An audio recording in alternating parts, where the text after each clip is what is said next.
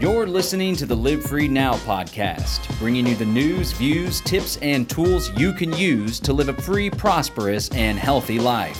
Find us online at livefreenow.show. And now, your host, John Bush. Welcome, ladies and gentlemen. Welcome to the Live Free Now show, bringing you the news, views, tips, and tools you can use to live a free, prosperous, and healthy life. Super excited for the program today. We are going to be joined by JP Sears, who is really making an impact in this world and doing so through humor and just straight, hard hitting truths about the world, which unfortunately, in, unless you've been living under a rock, uh, the truth truth's been under attack. But at the end, the truth shall set you free, and the truth seekers and the truth speakers and the truth livers are coming out in full force. And super excited to announce that JP will be joining us at the Greater Reset for co creation in Texas. It's going to be an incredible event here in Bastrop. My good friend Derrick Broze, he just went on the Del Bigtree show. Actually, he was doing a live set on the High Wire. It went really well. But uh, Derrick will be hosting the event in Morelia, Mexico, and of course Del Bigtree will be speaking down there in Mexico. And if you can't join us in Texas or Mexico, which is definitely the best way to experience the event, you'll be able to hear from JP. Also, Zuby will be performing at a Saturday night concert, uh, same time there. Uh, if you can't join us in Mexico or Texas, then you can watch online for free. We're just giving it away. It's five days of inspirational activists, talks, entrepreneurs, visionaries, thinkers, doers. It's all about bringing together a community of free people so we can push back on this great reset agenda, not just push back and like freak out and whine and cry and write articles, but build a better future. And it takes each and every one of us coming together, meeting one another, building solid connections with one another and getting our hands dirty, making stuff happen. And somebody that's making stuff happen, reaching all sorts of people uh, with a positive message. We need more positivity in this world. There's all sorts of fear, doom, and gloom, and scary documentaries, and blood clots, and all this crazy stuff going on. But we need to remember that life is really beautiful, and there's all sorts of stuff to be happy about and to be grateful about. And I personally am grateful uh, for Crystal, who helped to set this interview up because I'm a big fan of Mr. JP Sears, and I'm absolutely honored that he's here on the Live Free Now show, and I'm even more honored that he'll be joining us in Texas for the Greater Reset. So, without further ado, without let me finish up all my yapping, let's bring on the man, JP Sears. How are you, John? I'm good. Thank you for having me, brother. And I'm couldn't be more looking forward to the event, brother. It just being in a, a gathering of like-minded, but more importantly, like-hearted people that fuels me. So I'm I'm so looking forward to being there, and the fact that I get to contribute is just like a, a cherry on top. So great to be talking with you today. Awesome. You're here in Central Texas, yeah? I am. I'm uh, just a little bit south of Austin. We we moved to Dripping Springs earlier this summer, but had been in the Austin area for about five years before that. Yeah.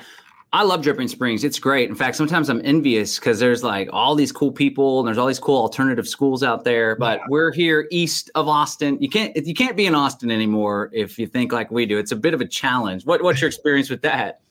You know, I, I like challenges, and as much as like there's there's things we stand for that necessitates the warrior spirit come out against some of the challenges.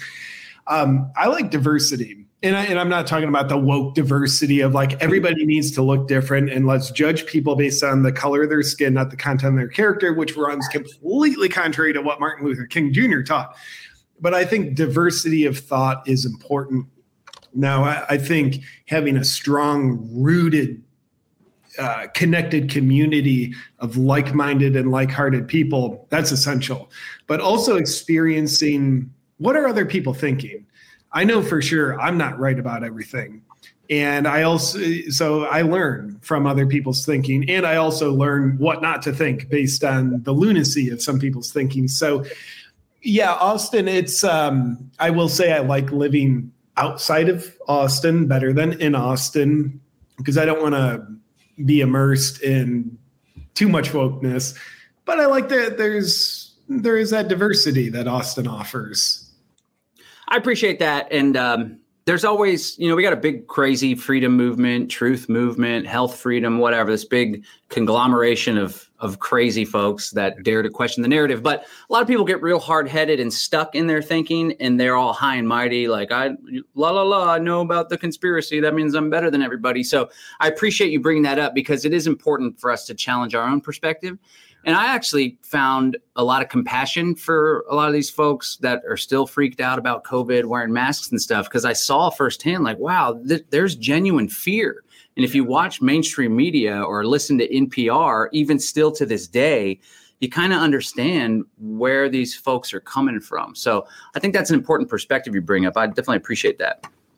Well, and I, and I think you're adding to the perspective of acknowledging when we see people who they might be obnoxious they might be extremely disrespectful they might be just off the rocker and doing destructive things and advocating destructive things.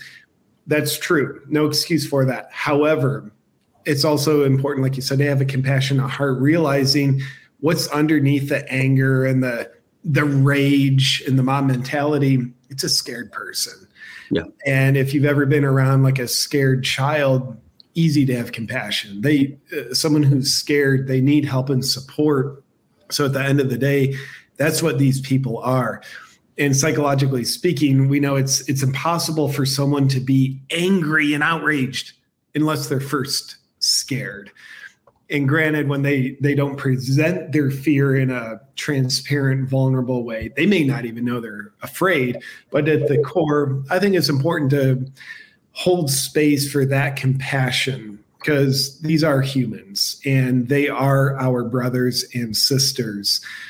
And at the same time, we also have to hold boundaries and stand for the truth unapologetically that we stand for. So it's kind of confusing, but I think all that's important. A paradox. There's a sweet spot in there somewhere, and it is all about balance. And and I appreciate that. So let's talk a little bit about your background. I, I was aware of your work, uh, your funny videos uh, before all this COVID stuff, but really, you just it's one of those things where a lot of people they want to speak the truth, but then they're afraid that they'll alienate people or they'll look weird and stuff.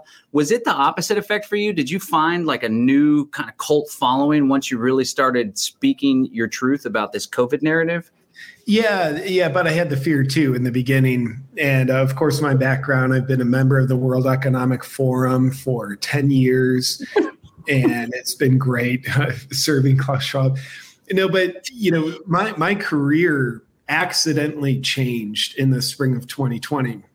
Before that, I had been a comedian, which had been a great surprise blessing. I'd been doing that for a handful of years at that point doing comedy a lot of like in the spiritual conscious community food health fitness doing comedy and stuff like that that's well, always important to me. But then freedom started getting taken away. And i didn't realize freedom was my number one value until it started getting taken away. It's just like uh, a fish doesn't know it's swimming in water until you take it out of the water and i'm I'm not proud that I was ignorant, entitled, and taking freedom for granted, but it's the truth. So I'll be honest with it. And and then you know, just I'm someone I, I like to follow the call of my heart. Whatever it says, I, I prayerfully ask for the awareness to hear the call of my heart and the courage to act on it in spring of 2020, I, you know, like so many other people watching, I quickly realized uh, this pandemic has nothing to do with the virus. Our freedom's in jeopardy, and I've I know a bit about history, so I know historical patterns. So I know where this could lead if we allow it. So the call of my heart was, I need to stand up for freedom. But the challenging part of that for me at the time was freedom became a political issue which is side note mind-boggling like the united states how is freedom a political issue? This is supposed to be the united states of america where we're founded on freedom and both sides agree on freedom. Might have different ideas and policies about how to implement it but everybody agrees on freedom. But that's not reality. Spring of 2020 it became apparent to me one side stands for freedom the other stands for communism uh, based on how it looks to me. So I'm like, what matters most to me is freedom. I have to represent it.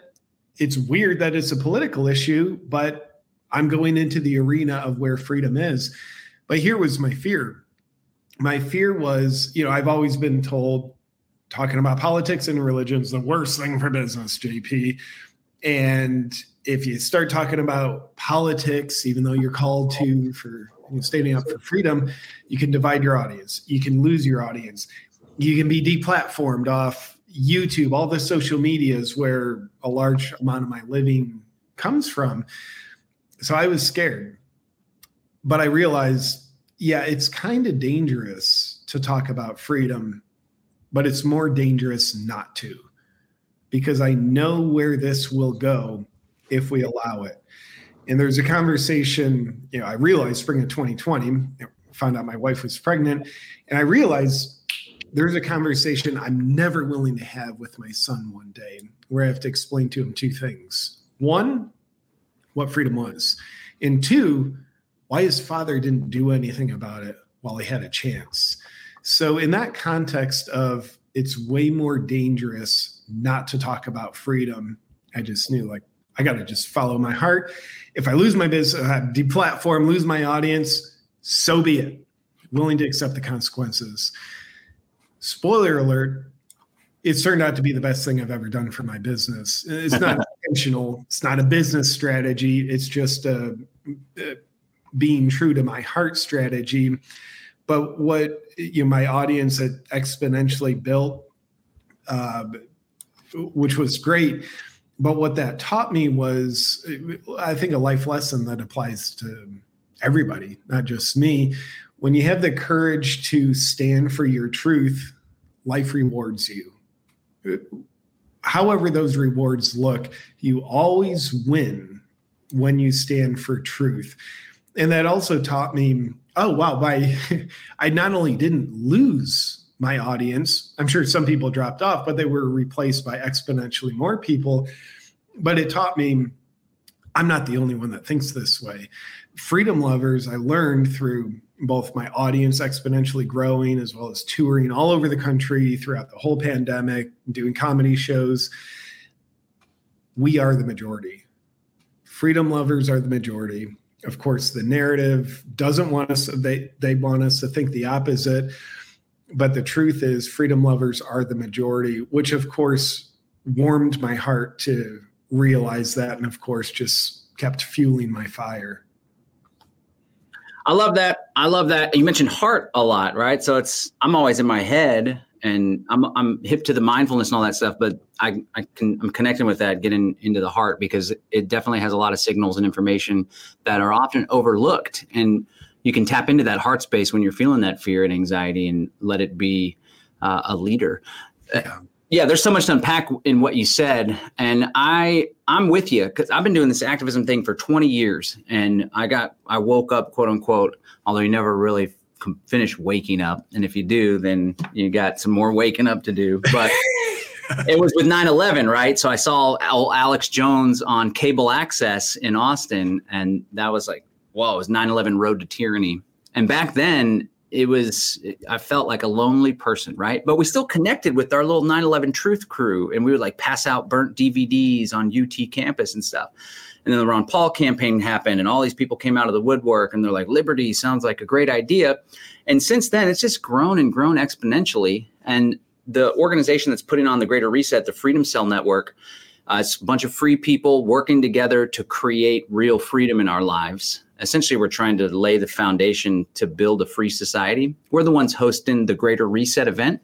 Before COVID, there was a thousand of us that were registered on the website and connecting with one another. Post COVID, there's now 36,000 people. So wow, that's an amazing metric. Wow. Yeah, they're the best players on the team, of course. But you're, you're right. You a lot of people stay behind the computer and they stay in that fear space, and they don't get out to see that like we're winning and that's something Del had said at the event. We were at the uh, Plandemic 3 watch party, kind of release party thing. And Del was out there like, you know what? We're freaking winning this, this war. So let me ask you this. You're a very positive guy. Are there ever times where you do feel defeated? Are there things that you worry about? Um, like, what do you think our, our pain points are? What do we need to watch out for?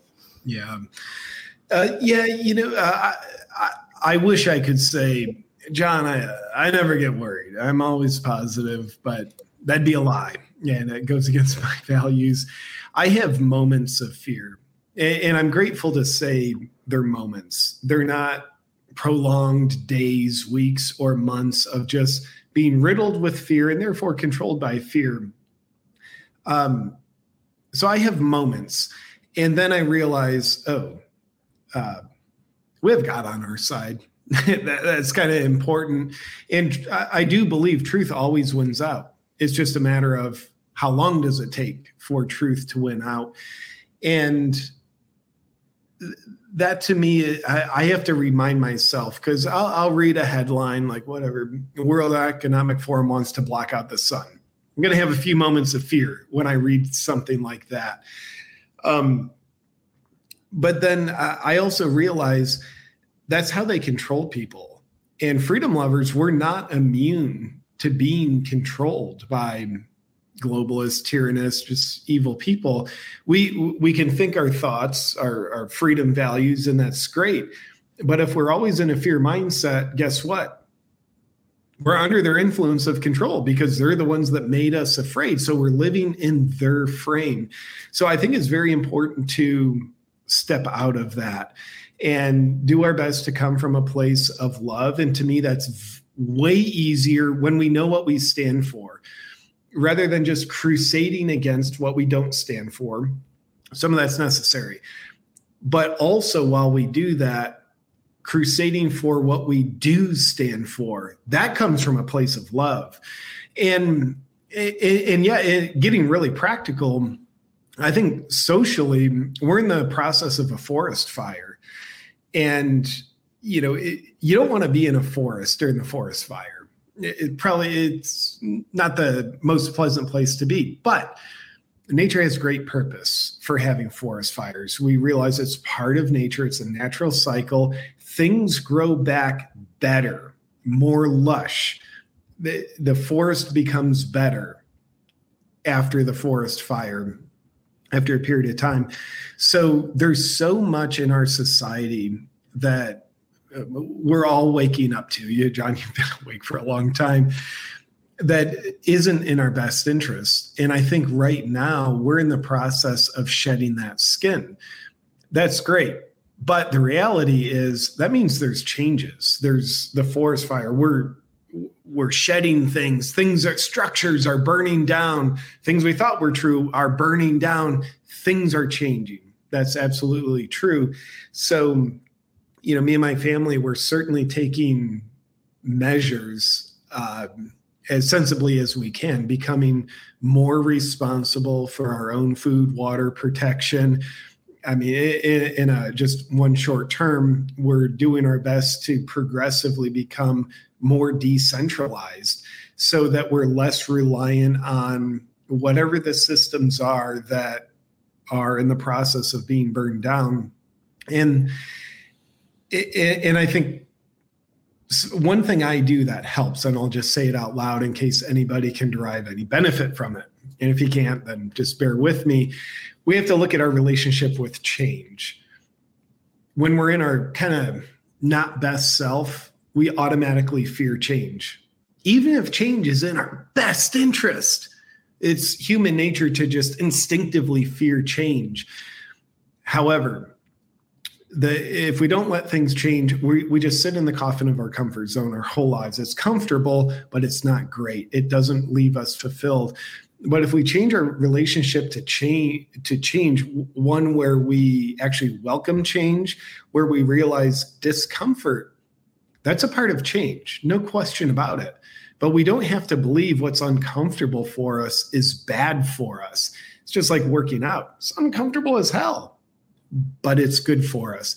Getting out of a bad relationship, uncomfortable as hell, but it's good for us. And I think we're going through change at a big level. I don't think any of us can stop it.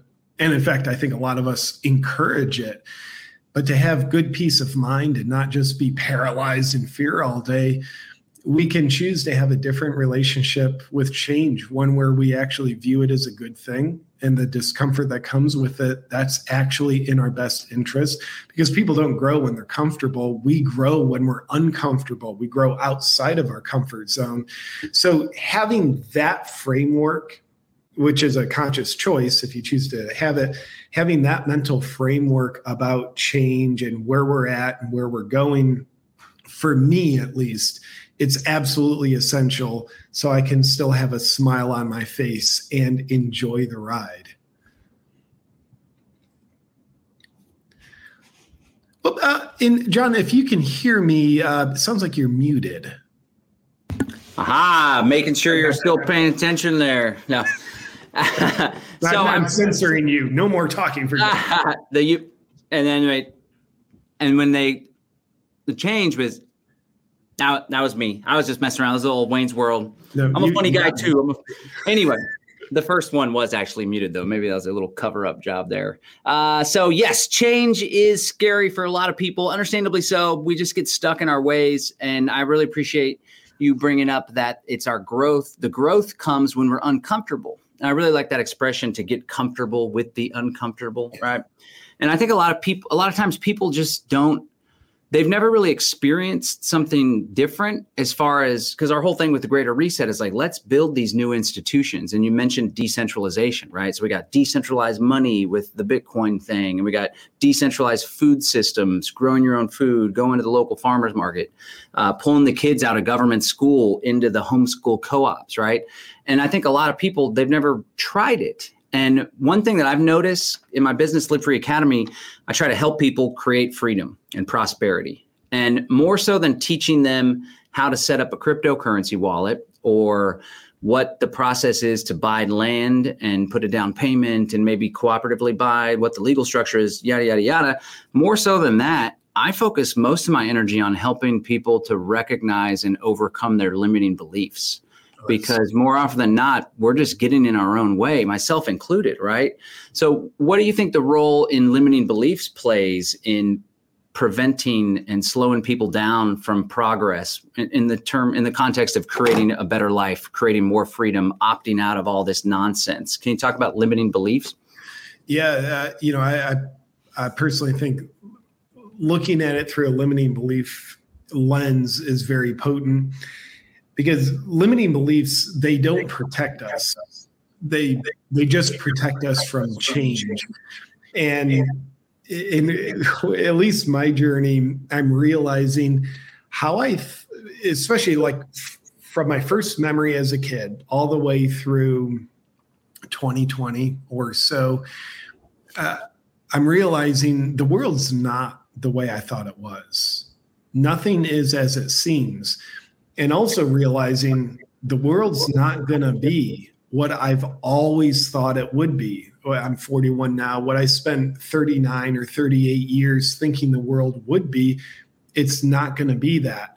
But if limiting beliefs go unchecked, they'll be sitting there protecting you against change in an effort to align you with what you thought the world was going to be like, what you think the world should be like. So I think realizing limiting beliefs don't protect us. Lim- limiting beliefs, they're they get ingrained. They really do. And sometimes changing a limiting belief, letting a new belief come in, really considering that, and then letting action come from that, uncomfortable as hell. However, that's in our best interest. I think going from limiting beliefs to unlimiting beliefs it, it's in the new paradigm that we're living in. I, I think it's absolutely essential, personally. Yep, it's critical. It's critical. Let's talk back uh, about your comedy career, right? So, when you started with comedy, what were you doing before comedy? What got you into comedy? Uh, comedy's tough, right? I used to run this bookstore, and uh, I would we would do a under it was called conscious comedy, although some of it was kind of raunchy, not the most conscious. It was like conspiracy comedy, and I was the one that ran the bookstore. So, I, when I would go down there, people just absolutely loved it. I don't know. I was the guy that operated the store. They knew me. They liked me. And then the first time I did a little comedy set in a downtown Austin bar, I absolutely bombed. And then like I, I got all uncomfortable and tried to like be funny by being really perverted and like nasty. It was just a weird, weird experience. Anyway, so it's not the easiest thing, but you certainly make it look easy. Was your stick always the kind of poking at the uh, extra spiritual type folks, or was there something before that? And, and how did you get into this whole spiritual thing? Because I know you poke at it, but it's clear with the way you communicate in your message that you're a very spiritual person yourself. In fact, you're, you're spiritual as fuck. Thank you for acknowledging my spiritualness. Um, being ultra spiritual, that's my preferred pronoun. Uh, but yeah, actually, it, first part of the question before comedy i was doing uh, health coaching. So exercise nutrition life coaching. And i absolutely loved it. I speaking of unlimited beliefs or limited beliefs i never allowed myself to believe that my sense of humor w- could lead me anywhere. And it's always been a well developed sense of humor in my personal life ever since i was a kid but the limiting belief was just like, nah, it's, uh, it's not good enough to do anything professionally. So then, you know, I, I spent 10 years living in Southern California until I was 33. And that's where, uh, you know, I really, really got into spirituality and uh, great stuff I learned being immersed in that world and a lot of benefit. And then I started to realize like, there's so much egotistical nature in the spiritual communities but nobody calls it out because they don't even see it because the ego hides behind these noble looking hiding spots where it can remain unchecked unrecognized therefore it stays unconscious therefore people don't really grow beyond it. It's kind of like yeah i meditate. How long do you meditate? Oh only 20 minutes a day. Well i do 45 so you know, so as I was seeing that while I was doing the health coaching, I'm like, eh, I want to, I want to call this out in a fun way. So I, I didn't know how to make YouTube videos, but I kept having these ideas come to me for a YouTube video as a way of conveying this perspective through the language of comedy. And I thought, ah, what the heck? I'll make this stupid video and it'll be crap. It won't even be funny, but I'm going to make it. But when I made that video, uh, first comedy video I released was October 5th, 2014, it woke something up inside of me. It was a level of creative satisfaction and fulfillment that I hadn't tapped into before. In my previous work, I it was very fulfilling. So this was like a new level for me. Then a few weeks later, I'm like, man, maybe maybe I could make another video. And then I kept doing that sporadically. And then you just a big happy accident it became my career because i kept doing these videos because they were fun for me. They were a creative outlet and they were reaching some people and helping them not only get a laugh but also self-realize a little bit more awaken a little bit more you know beyond their limiting beliefs beyond their egotistical nature.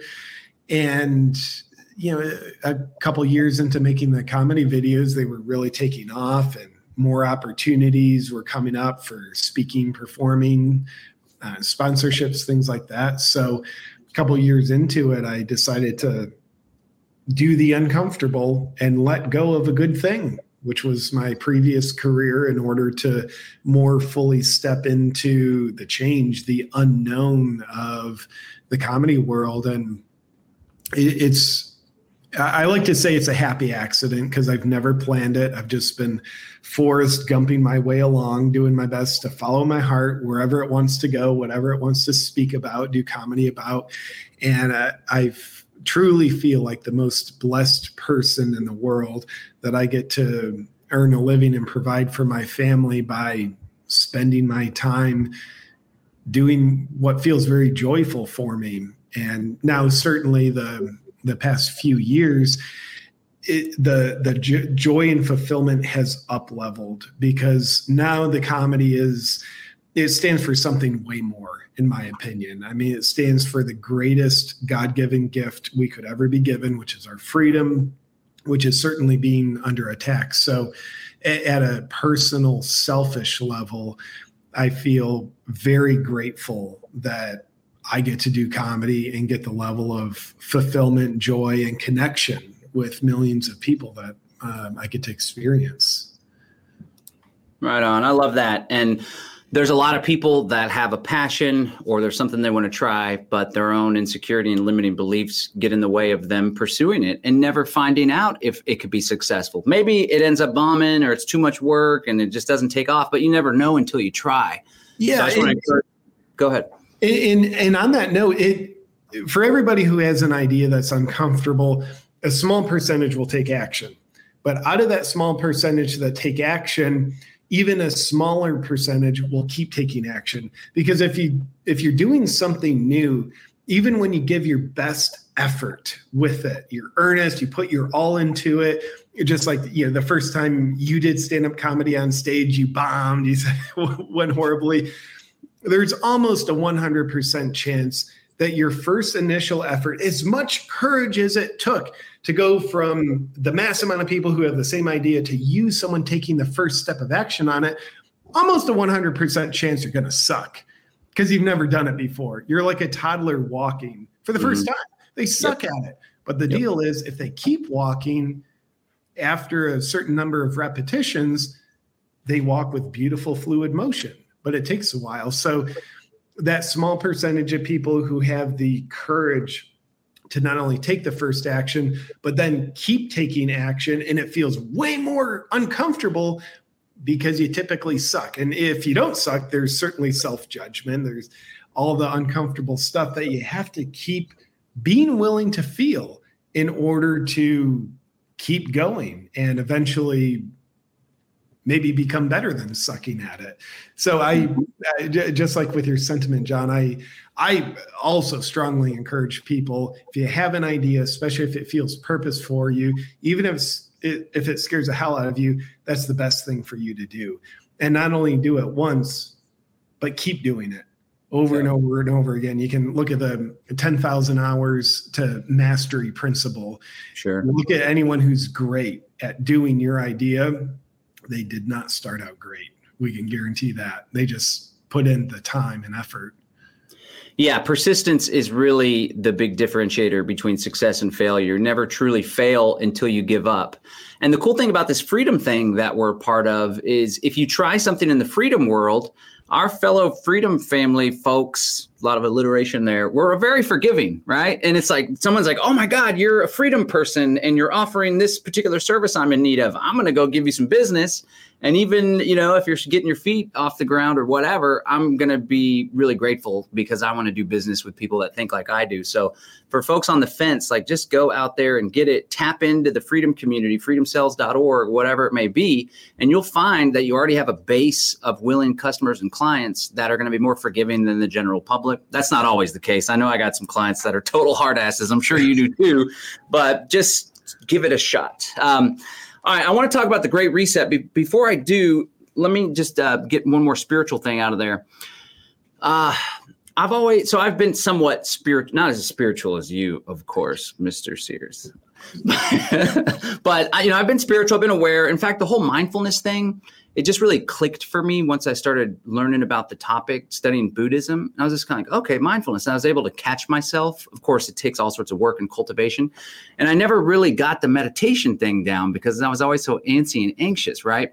And then I kind of felt like, oh, I got this down. I can, I'm aware of my thoughts and I can interrupt unhelpful thought patterns, right? I'm, I got it down, right? Right. Um, so what I struggle with is this balance between action and the mind the mindset type stuff right? And there's this cool expression i learned and it was uh, woke plus work equals success right? So you can have woke but not put in the work. Just the same you can have work you reach a certain level of success but when you haven't done the inner work you sabotage yourself right and then i know people that are only doing the woke and it's almost like they're floating in the sky they're not grounded in like practical get shit done kind of ethos so uh, I know myself. I I'm just like massive action. I burn myself out. Uh, so I think I'm like hiding some of the difficulty that I'm really facing in running these businesses and doing all this activist work because I'm so immersed in the work. It's like an escape, kind of like a workaholic kind of thing.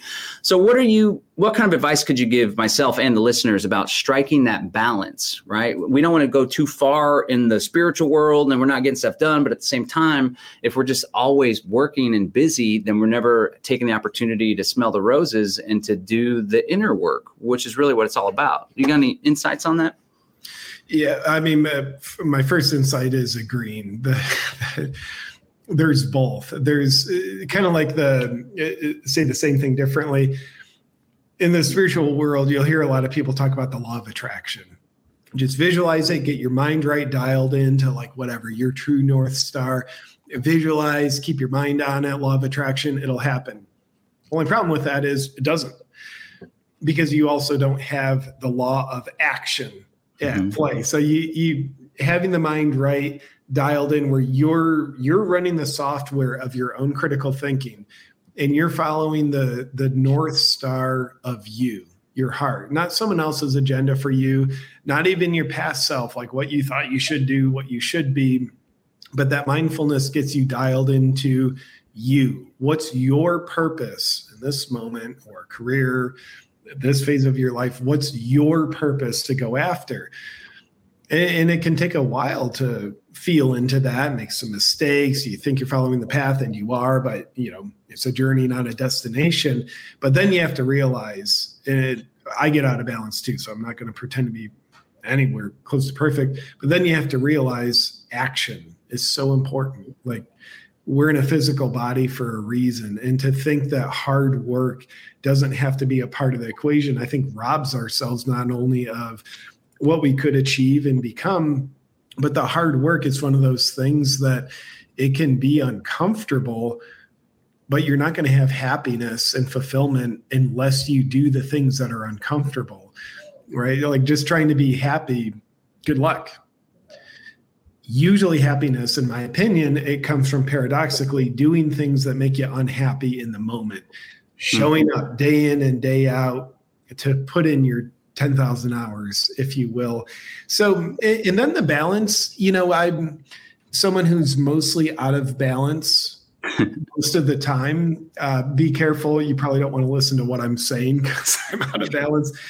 But I, I think the phase of our life the phase of our career whatever cycles there might be. I think the balance can, what is balanced can change. It's probably not 50 50 all the time, like one part mindfulness, the other part action. But sometimes it's, you know, I, am in a phase that feels pretty balanced to me. And I'd say it's probably 20% mindfulness, 80% action. And rewind eight years ago, it was probably reversed for me. So I, I don't know.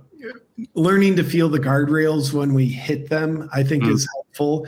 You know if we too far towards the mindfulness guardrail we realize like oh nothing in my life is actually changing in the direction i want it to go. We go too far towards like all work and we're just disconnected from ourselves then we might feel burnt out. We might feel like dude i'm doing a lot but i'm not achieving and maybe i'm not even going in the direction that feels right. So that's all pretty airy fairy and abstract, but uh, just a thought on it. No, it's good stuff, and I, I like with the boundaries because then that's the signal. You're like burnt out. Okay, I'm obviously working too much, too much action, let, less meditation, relaxation, spirituality. I like what Natalie Britton here said. She said, "I love that question. For me, the answer always comes back to grounding. How can we maintain balance between overworking and keeping our spiritual centers? My answer is always spend time in nature." Gotta love nature. It'll definitely bring you back to where you need to be. Um, let me show you this comment here too. Can you imagine the freedom movement without Mr. Sears? Horrifying. It would definitely fail. The future of humanity, just yep. communist concentration camps. Instant communism without. Every time you rest, we're all enslaved. When you wake, he has risen and everything. All right. Um, we just got about five minutes left. If you're just joining us, we're joined we're by the none other than JP Sears. Uh, very funny, very spiritual, but packs a really mean punch when it comes to the message. And it's just that mixing that humor in kind of takes people's guard down. That's one of the things I appreciate you. Check out his work at awakenwithjp.com, awakenwithjp.com. And uh, they did drop us a coupon code. If you guys put in freedom 10 Freedom 10, you get 10% off the merch. There's lots of cool, clever shirts. I see them around town too. So you'll know you're in good company when you see one of these shirts. And uh, Mr. Sears will be joining us at the Greater Reset for co creation. It's coming up January 18th through the 22nd. So excited. He will be uh, sharing some inspirational and motivational thoughts at the Zuby concert. So, Zuby, I'm sure you guys are familiar with him. He's got a lot of powerful messages as well. Two positive guys that really just cut through all the noise and can condense a message into a very uh, receivable fashion, which is a very important talent these days. But he'll be joining us. You can go to livefree.academy slash TGR. That's livefree.academy slash TGR if you want to get a ticket to the Texas event. My good friend Derrick Broze is also hosting the event down in Mexico. Anyone can watch the live stream absolutely for free online at thegreaterreset.org. That's thegreaterreset.org. Okay, before we let you go, let me let me uh, ask you what your take is on the Great Reset and what are some of the most important things people can do in order to overcome this agenda to enslave us and and surveil us and you know we'll own nothing and be happy? What's your take what's your elevator pitch on what we should do about all this? Yeah well john you're going to be shocked by my take. I don't think the great resets in our best interest I know. Slow down. That's actually my belief. I still have writing on my hand from a video I was doing earlier today. Forgive that. um, but yeah, the the Great Reset, in my opinion, boiled down. It's all about evil people who probably have very wounded inner children who just want to control other people. My definition of evil is anyone who tries to control another person in a way that's not in their best interest. So for me, the Great Reset, it's evil, it's all about control. So the solution to that is we can ask, how do I make myself uh, uncontrollable to them? And at a fundamental level, it boils down to we stay in control of our own sovereignty. Mm. And that that starts with our thinking. We have to own our minds. We can't outsource our thinking to anyone else. The news, the media, the World Economic Forum, even other freedom fighters, we get information, consider it, but we can't outsource our thinking to anyone. And then, you know, going above the base of the pyramid, there we run into action. What do we need to do? For me, it comes down to we do things that put our lives way more in control of us. So that means being less reliant on systems that bigger powers control. Because if you're like a food system, if you're reliant on the food system, and we see what's happening with the Dutch farmers shutting them down, all Green New Deal inspired, Germany, they're they're disabling their farmers, they're creating the right conditions for a famine. So if you're if you're dependent on food you, from a the system like that, that means your life is dependent on them, which means you're in a much more disempowered position where obedience starts to look like a good option for you. So I think taking a lot more control over what needs to sustain our lives as well as sustain our happiness. So being responsible for our own food, being responsible for determining what the schools are that our children go to, being responsible for our water, our shelter, our protection. Um, I, I think the monetary systems are certainly up there where when we're a slave, all our financial livelihood is tied to central banks and whatever social credit scores are going to be happening or trying to implement. We got to take that control back for ourselves. So it, to me, it comes down to, in a word, decentralization is the greatest bulletproofing against the Great Reset, along with a beautiful mindset that says, I will not comply with unjust laws, regulations. Martin Luther King uh, yeah. Jr. as well as Gandhi both had those uh, those sentiments. Martin Luther King Jr. said, "One has a moral responsibility to disobey an unjust law." And Gandhi says, civil disobedience becomes a sacred duty when the state is lawless and corrupt. So, in other mm-hmm. words, being in control of our sovereignty automatically means we will not comply with unjust people. Uh, a lot we could say on that, uh, but as a, a short soundbite, that's uh, those are essentials to me when we're looking at the effort of the Great Reset. That's gold, absolute gold. Decentralization, get your mind right, and just say no. And I appreciate those quotes there because, uh, yeah, the new, the you know, the woke left and stuff. They need to get back to the roots of what made that movement, uh, civil rights, and you know, equality, equality under the law, at least, uh, really powerful force. And so, hey, man, I really appreciate you spending some time with us. I know that you're a busy guy, and I'm so grateful again that you're going to be joining us for the Greater Reset. Can't wait to hear what you have to say. I know it's going to be a really special night. So, thank you so much again for joining us today. Absolutely. Thank you for having me on, John. And for all the viewers out there, you beautiful freedom lovers, if you can make it to the Greater Reset event in Texas or Mexico, look forward to seeing you there in person in Texas. And if you can't make it, please tune in live online. It'll just be a joy to share that connection with y'all. Thank you so much. Okay. All right. We'll see you soon here in Bastrop. Bye.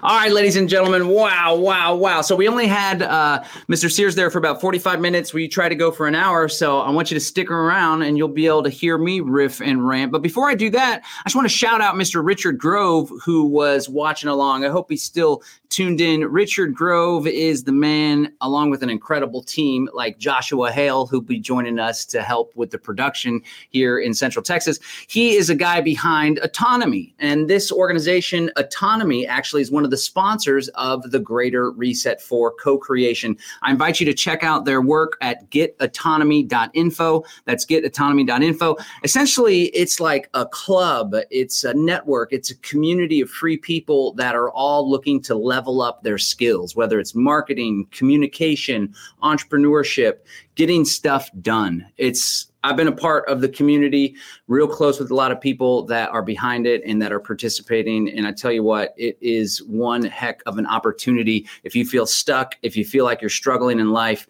head over to getautonomy.info. They have a free obstacle course that you can take. Just click on this button right here.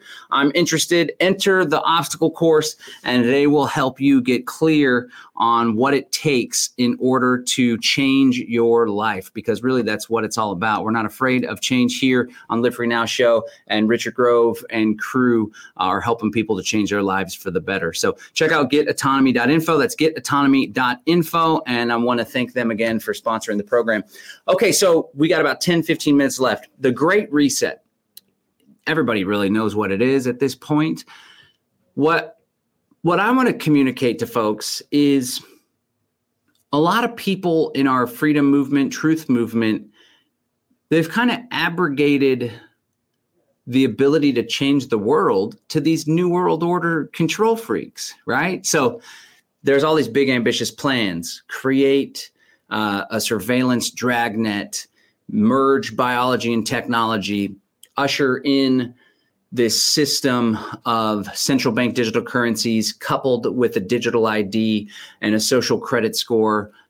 Add on top of that a vaccine passport, which will morph into some sort of climate carbon cap passport, right? And so they're very public about these ideas. I got news for you, ladies and gentlemen. There's no reason why you and I, the folks that are watching here today, cannot create our own world, right? They want a new normal. Well, I got news for you. The old way of doing things was not serving me either. And while they want more centralization, more control, more surveillance, we want decentralization. We want freedom and voluntary relationships and we want transparency and auditable decentralized systems. There's no reason why we can't be the winners in the animated contest for freedom. We can create these systems. You know what's happening right now? I, I'm often just blown away, like the work that we've done with the Greater Reset, the, the number of speakers we got. Head over to the Great. So if you want to buy tickets for the local event, you go to livefree.academy slash TGR livefree.academy slash TGR. My company, Live Free Academy, and our local Freedom Cell community are hosting the Texas event. Derrick and his Mexico Freedom Cell folks and uh, Ramiro Romani are hosting the Mexico event. But if you head over to thegreaterreset.org, that's the hub for all the information.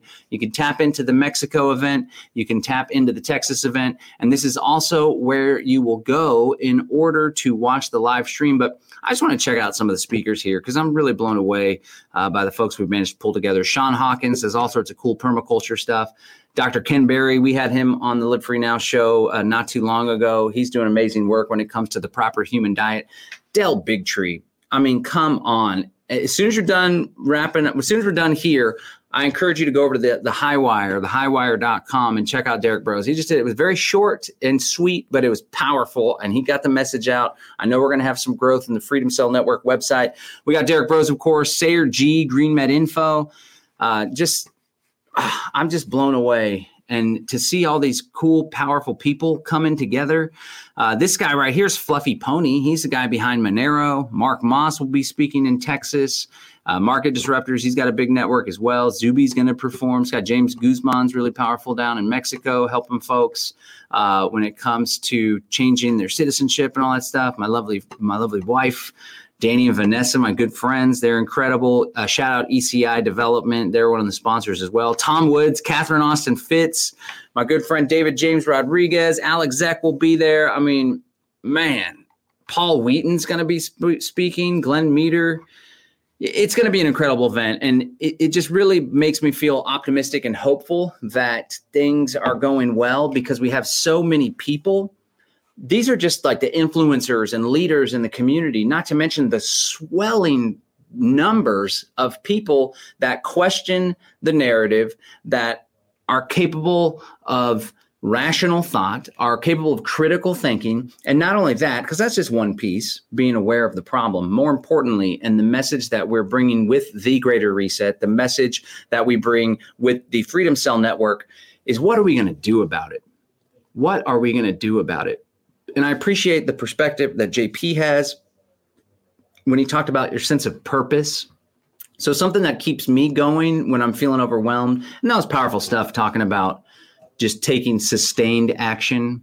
Because a lot of people try something it doesn't work and then they just go back to the limiting beliefs or blaming themselves or oh i was never any good at this or that right? And so oh guess alison mcdowell's not coming. No alison mcdowell's not coming. We invited her to the first one actually but she seems to have a quite the uh, bone to pick with derrick and i because we're into bitcoin and cryptocurrency and she thinks that's the devil there are some devilish aspects of blockchain technology. But anyway, I digress. Threw off my train of thought there, Miss uh, Stephanie Ramirez. I appreciate the comments, though. It takes a lot of sustained action and persistence in order to get something done, right? And whenever I feel frustrated or overwhelmed, I've been actually having a pretty rough week when it comes to running my businesses and some new news that I've gotten and some inner office politics. Um, it's been a challenge for me. But I always go back to my why, right? My why and my why, in large part, is to create a better world for my kids, but not just for my kids who are on this earth now. Who knows? Maybe there'll be more someday. But for future generations, because I see where things are going. I see where things are going. I've been studying this for 20 years. I always bring that up. I don't know. I guess I'm proud of it. I don't know what the deal is with that, but it just, I got a unique perspective having studied this stuff for 20 years. Old Richard Grove was there in the chats for a long time. He's been in the game for quite some time as well. And it's enabled us to kind of see where things are going. So, you know, 15 years ago, you're like, okay, I see, I see where this is going. And now all of a sudden with COVID, it's like, holy crap. This isn't a question of where things are going. It's a question of, we are here now, and the chess pieces are being put in place to checkmate humanity. I've always been hopeful. I've always been optimistic. The the free, just the idea of freedom. Now that human beings have experienced it they understand it there's literature all about it and not just like the john locke classical liberalism of back in the day but the radical murray rothbard and then to take it even a step further the samuel edward konkin the father of agorism revolutionary market anarchism let's opt out of the system and build counter economies that those ideas are out there in the wild it's just like bitcoin the software is now operating. The Bitcoin blockchain exists on over 40,000 computers all throughout the world in almost every single country. And so those ideas are there.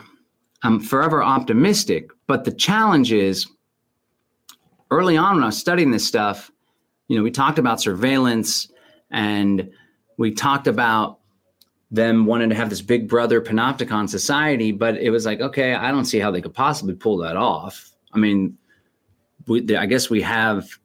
I mean, there was like I remember working at Best Buy when digital cameras came out, and we were all excited when it advanced from one megapixel up to four megapixels. I remember HD TVs. It didn't used to be this really thin LCD or plasma. I don't know if they do plasma anymore. It was this big giant box that you could practically live in, right? And so it was kind of difficult to foresee how they could be successful in operating and setting up their new world order. But as technology advances, it becomes very crystal clear that they now have the technological capabilities to enslave humanity. And I realized early on what they're going for essentially is to create an environment where the masses can no longer rise up. They want to end the cycle of revolutions and just everybody's tracked, traced. You can be shut out of the economy if you step out of line. And that's part of their play. I'm very conscious of strategy, strategic thinking, and the way that they're operating is let's make the people on this planet so dependable on our systems that they don't even think about define our edicts and orders because they know if they were to, we would starve them out. And then the fathers and the mothers got to think twice. That's something I touched on with JP. It's like, you know, you put a lot of stuff at risk by speaking out against the truth, right? That's just a bit of his livelihood if he got shut off of YouTube. Imagine getting shut out of your home or your work or your ability to do commerce, which is exactly what it says in the book of Revelations with the mark of the beast system. So it's crunch time, folks.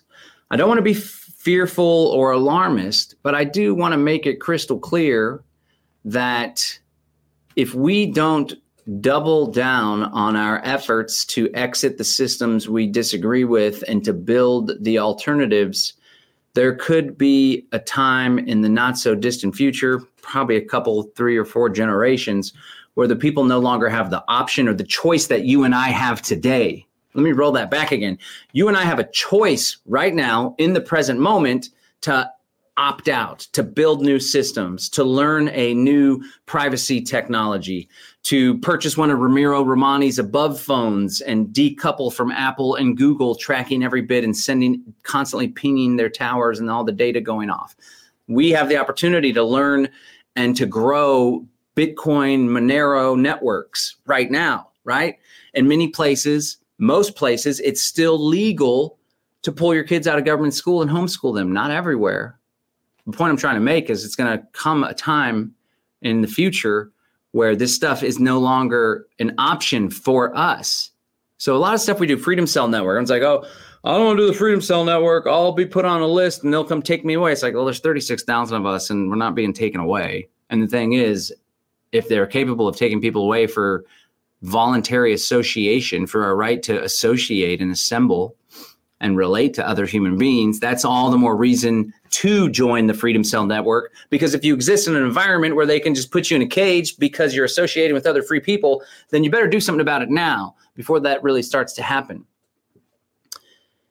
So I don't want you to live in fear, but I do want people to have a sense of urgency. Now, the price of liberty is eternal vigilance. And having that 20 year perspective, I've come to realize that this struggle between good and evil, between the free people and the tyrants, it will continue on into the future, but perhaps we're running out of time before the systems are implemented that make it next to impossible for us to rebel.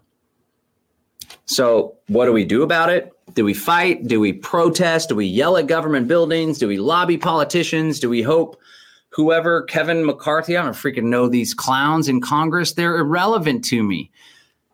Do we opt into, do we enter a reactionary state where we're constantly catching up, where we're subjected to the whims of our enemies? and we're like, well, they they introduced that bill. We better go fight that bill. Now they introduced this bill. Let's go fight this bill. This is happening over here in this part of the town. Let's go protest and scream at government buildings. Or do we say we have a path of our own?